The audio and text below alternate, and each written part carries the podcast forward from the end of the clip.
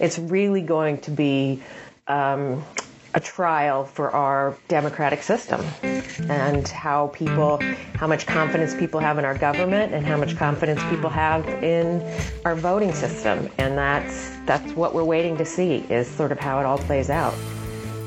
This fall was always going to be a tumultuous time for the United States thanks to a nationwide election on November 3rd that will determine who will be president next year. But with less than 40 days left until Election Day, the COVID 19 pandemic is still raging, making it even more challenging. It's not clear how safe it will be for most Americans to vote in person, and although many states have successfully held elections via mail in vote, there are real questions about how to expand it to the rest of the nation. To get a handle on this problem, we sat down with Monika McDermott, a professor of political science and the director of Fordham's master's program in elections and campaign management. This spring, McDermott taught the first cohort of students enrolled in the Graduate School of Arts and Sciences Advanced Certificate in Public Opinion and Survey Research. Their capstone project was the Fordham Poll, a survey designed to address areas of American life that have been overlooked by most pollsters and was retooled to reflect life during the pandemic. I'm Patrick Verel, and this is Fordham News. How confident are you that the upcoming election will go smoothly? I would like to say I'm confident, but uh, in reality, I'm. I don't think I have a lot of confidence at this point that it's going to go smoothly. What worries you most? Well, it's sort of. We're sort of in the middle of this perfect storm of everything coming together at once. I mean, obviously, the coronavirus is the number one problem that we're facing. You've got um, the tightness of the presidential race in some states, and added to that, you've got issues with mail in balloting and the differences in rules and regulations across the states and you've got concerns about the Postal Service, and you've got CIA warnings of Russian influence in the election, and also China and Iran meddling in the election.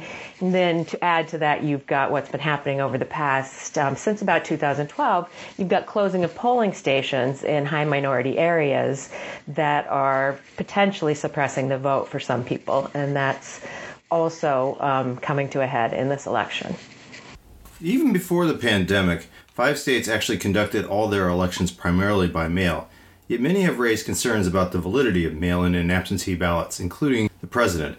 Is there an actual difference between mail in voting and absentee voting? So, yeah, there is a technical difference between those two.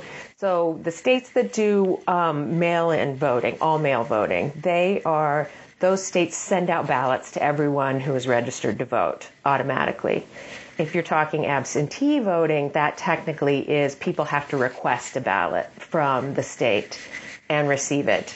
And they have to supposedly have an excuse, although some states are waiving that this year, such as New York. They're saying COVID is a good enough excuse. And so you, you have to actually take the active step to request a ballot. Whereas in mail in voting, basically they're giving you, they're sending it out to everybody. And that's Trump's sort of complaint here. But I mean, is there a difference in terms of uh, one being more prone to being uh, ripe for fraud?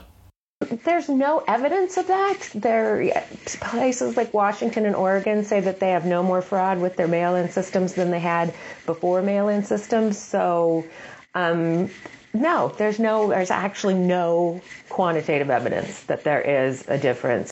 Now, last month, the House passed a bill that would provide the Post Office with $25 billion in funds to help it deal with an unexpected increase in mail in ballots this fall. The Senate opted not to pass it.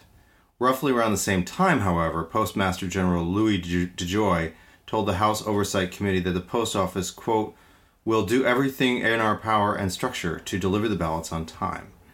What do you make of all this? Is this something we should be concerned with at all? I think, yeah, there are reasons to be concerned. I do.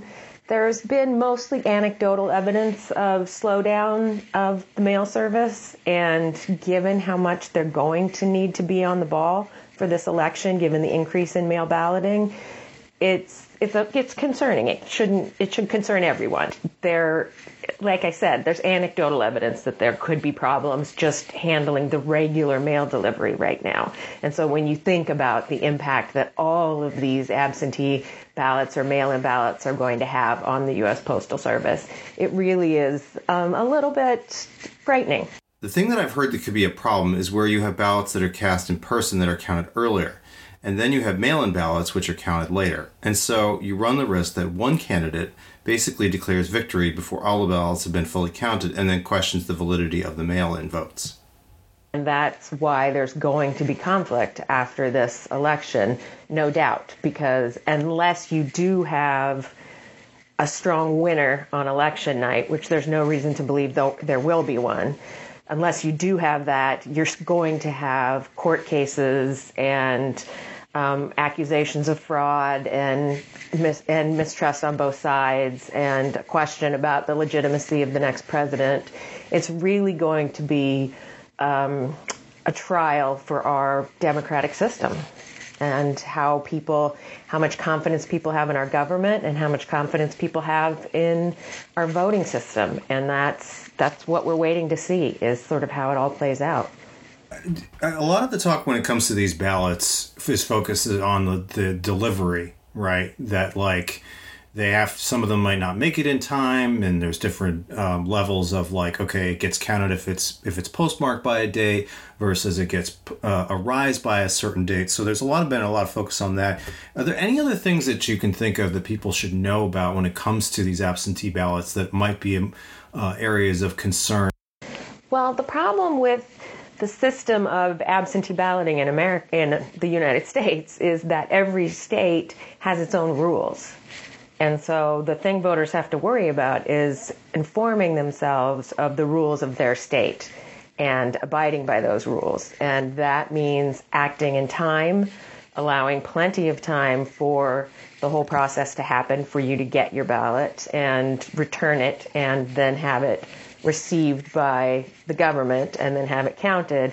So really it's it's just a question of informing yourself about what the rules are. And we know from a lot of political science research that's been done in the past, American voters aren't good at informing themselves on rules. That's not what they do. They're used to vote, they're used to habits, that's habituated behavior. And if we change it up on them, it's there are going to be ballots that are returned after the date. They're going to be postmarked late, and then there are going to be questions about whether they're valid. And it's, yeah, it's going to look like Florida 2000 all over, but with a mail-in system rather than with the hanging chads that we saw at that point in time. Yeah, I mean, I think I heard that. Uh, uh, as a percentage wise, absentee ballots are rejected by a larger margin than uh, votes cast in person. That's just a fact because people just don't do things right. And it's not just the voters, it's also the states. Sometimes um, the states, the post office actually gets ballots that don't have the scan codes that they need to have on them for them to process them appropriately. And so that's a problem that a state might have. They might have envelopes, return envelopes that weren't printed correctly. Or um, we actually had friends of ours who voted in the Democratic primary this year and they voted absentee and their envelope, their return envelope, was too small for their ballot. So they actually had to call up the government and get another ballot or another return envelope sent to them. And so luckily they were doing this all in time.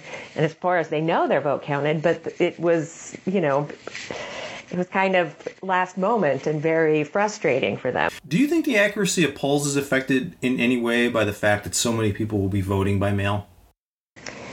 Well, it doesn't really affect the sort of day to day polling that pollsters do because they're still um, running likely voter models and trying to estimate who's likely to vote, which they're taking into account absentee voting and mail-in voting. So they're they're working with new models for that. So that is a little bit tricky, but they've been doing this for years and they're very smart people and they know what they're doing. I think the main problem, although this is being um, accounted for as well are the exit polls that we're used to getting on election day themselves, which are polls that come as a, as people leave their polling places.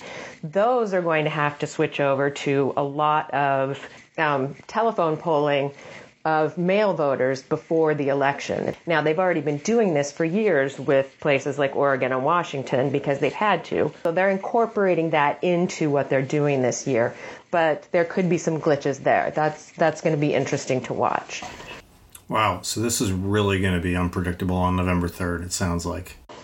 Oh yeah, there's there's a very little chance that we'll know any winner on November 3rd. Best case scenario, what do you think the uh, it'll be announced? We'll actually have a clear winner. Best case scenario, I would say within a few days of the election or inside a week, but um, that's being a little bit optimistic, I think. So I just think that a lot of states that aren't used to dealing with the number of absentee ballots that they're going to get are going to have trouble counting them in time, and that's going to be what delays things. And it's fine. It should be delayed. I mean, we want these votes counted and we want them counted accurately. The problem is going to be that, as you said, if there's a red wave or even a blue wave and someone decides to claim victory before all the votes are actually counted, then that's going to call into question the legitimacy of the election. And that's going to be a major problem for us. But, um, if we can just sit tight and wait for the election results to come in and wait for all the votes to be counted, then I think we'll be okay. Has there been any polling done on what people's expectations are for when the results will be revealed? I haven't seen any polling on that. Um, there, there is there is polling on. There is some really interesting polling on how people are going to vote, and um, how they feel about going to an all mail system and things like that. And they're very supportive of letting people vote by mail if they want to. But most people themselves say they're going to vote in person. Really? In general, still? Yep. Either early voting. Yes, that was, those were August numbers, I think I saw. Yeah. So they're either vote in early in person for, in states that allow it or in person on election day. What is the percentage of people in the United States who are actually planning to vote in person or uh, in early voting? So, according to the most recent numbers I saw, 48% of people plan on voting on election day, and another 13% plan on voting in person early voting. What do the polls tell us about Americans' confidence in mail in voting? As a general rule, people are skeptical. Um, almost half of people say that they think there's going to be some kind of fraud involved in absentee voting. So you've got it's it's pretty split, and of course there's a huge partisan split here. But um, slightly more believe that there will be fraud than believe that there will be very minimal or no fraud at all. Um, the interesting thing, though, is that you actually have when you ask people if they're confident if they vote by mail that their own vote will count, they say that they're confident in that. So they're confident that their own vote is fine, but they're also convinced um, by the messaging that they're getting from above that there will be some fraud involved if, if, if there are large numbers of absentee votes. That's so interesting. So they believe their own votes will be counted correctly if they mail them in, but they believe everybody else who's mailing in their votes are highly at risk for fraud. Yeah, it's it's this phenomenon we see with um, all kinds of things in the political science research. It's sort of an I'm okay, but my neighbor's not kind of thing. And what I think is happening is that people in red states are confident their vote will be counted because they're confident that their government is doing a good job. But they believe there's fraud overall. They just believe that fraud is going to happen in the blue states. And so they're setting themselves up for a situation in which they can say all of Biden's votes that came in after the fact, after November 3rd, those are fraudulent because there was fraud in those states because there's a very big partisan split there. And I, I would imagine that's what's going on is that people are thinking that their own absentee voting will be counted well in their state, but they don't trust other states. What should people do to make sure their votes count? if you're voting by mail or absentee, a lot of states, you can actually online track the status of your absentee ballot. So if you send it in, you can track it there online and make sure that it goes in and gets counted. So I would say definitely do that. Track your ballot, make sure it goes in. And if it doesn't seem to have gone in by election day, then go in if you feel like it and cast a provisional ballot at your polling place. Other than that, the only sure way to make sure your vote is counted is to actually vote in person. And that's I, I hate to say that because I know there are people who are susceptible to the virus and who have, you know, underlying health symptoms and things like that. But that is the one certain way to make sure your vote counts. One thing that came up was this idea of casting a absentee ballot and then going into the polling place and also casting a ballot. That was something that Trump had suggested in, I believe it was North Carolina, and everybody said, Oh, you're suggesting that they all break the law. But then I heard from a friend, a colleague, that you can do that kind of thing in New York State, that that's not considered breaking the law.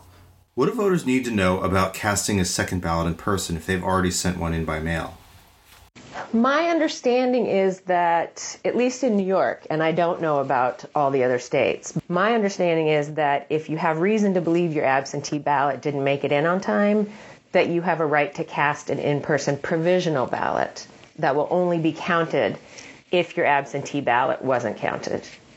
And so if they find two ballots for you, they will throw out the provisional ballot and they will count your absentee ballot, but you can't actually vote twice. Now, in all mail voting states, obviously you can't do that. Those are completely reliant. But I would worry much less about votes not being counted in those states because there are systems that are set up and ready to deal with the influx of mail that they get. I'm just afraid that other states aren't ready for it.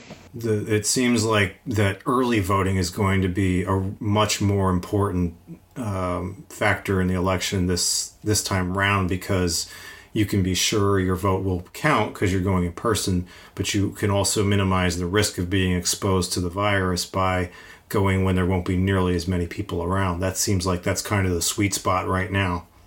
Absolutely. And yet, you've only got 13% saying that they're going to do early voting. So people seem to like the tradition of election day. That's the only thing I can think of is that they want to go in and vote on November 3rd, and that's the way they've done it, and that's the way they're going to continue to do it. So yeah, it's we'll see what we'll see what the numbers actually show and how many people do vote early. But at this point, it's a pretty small proportion.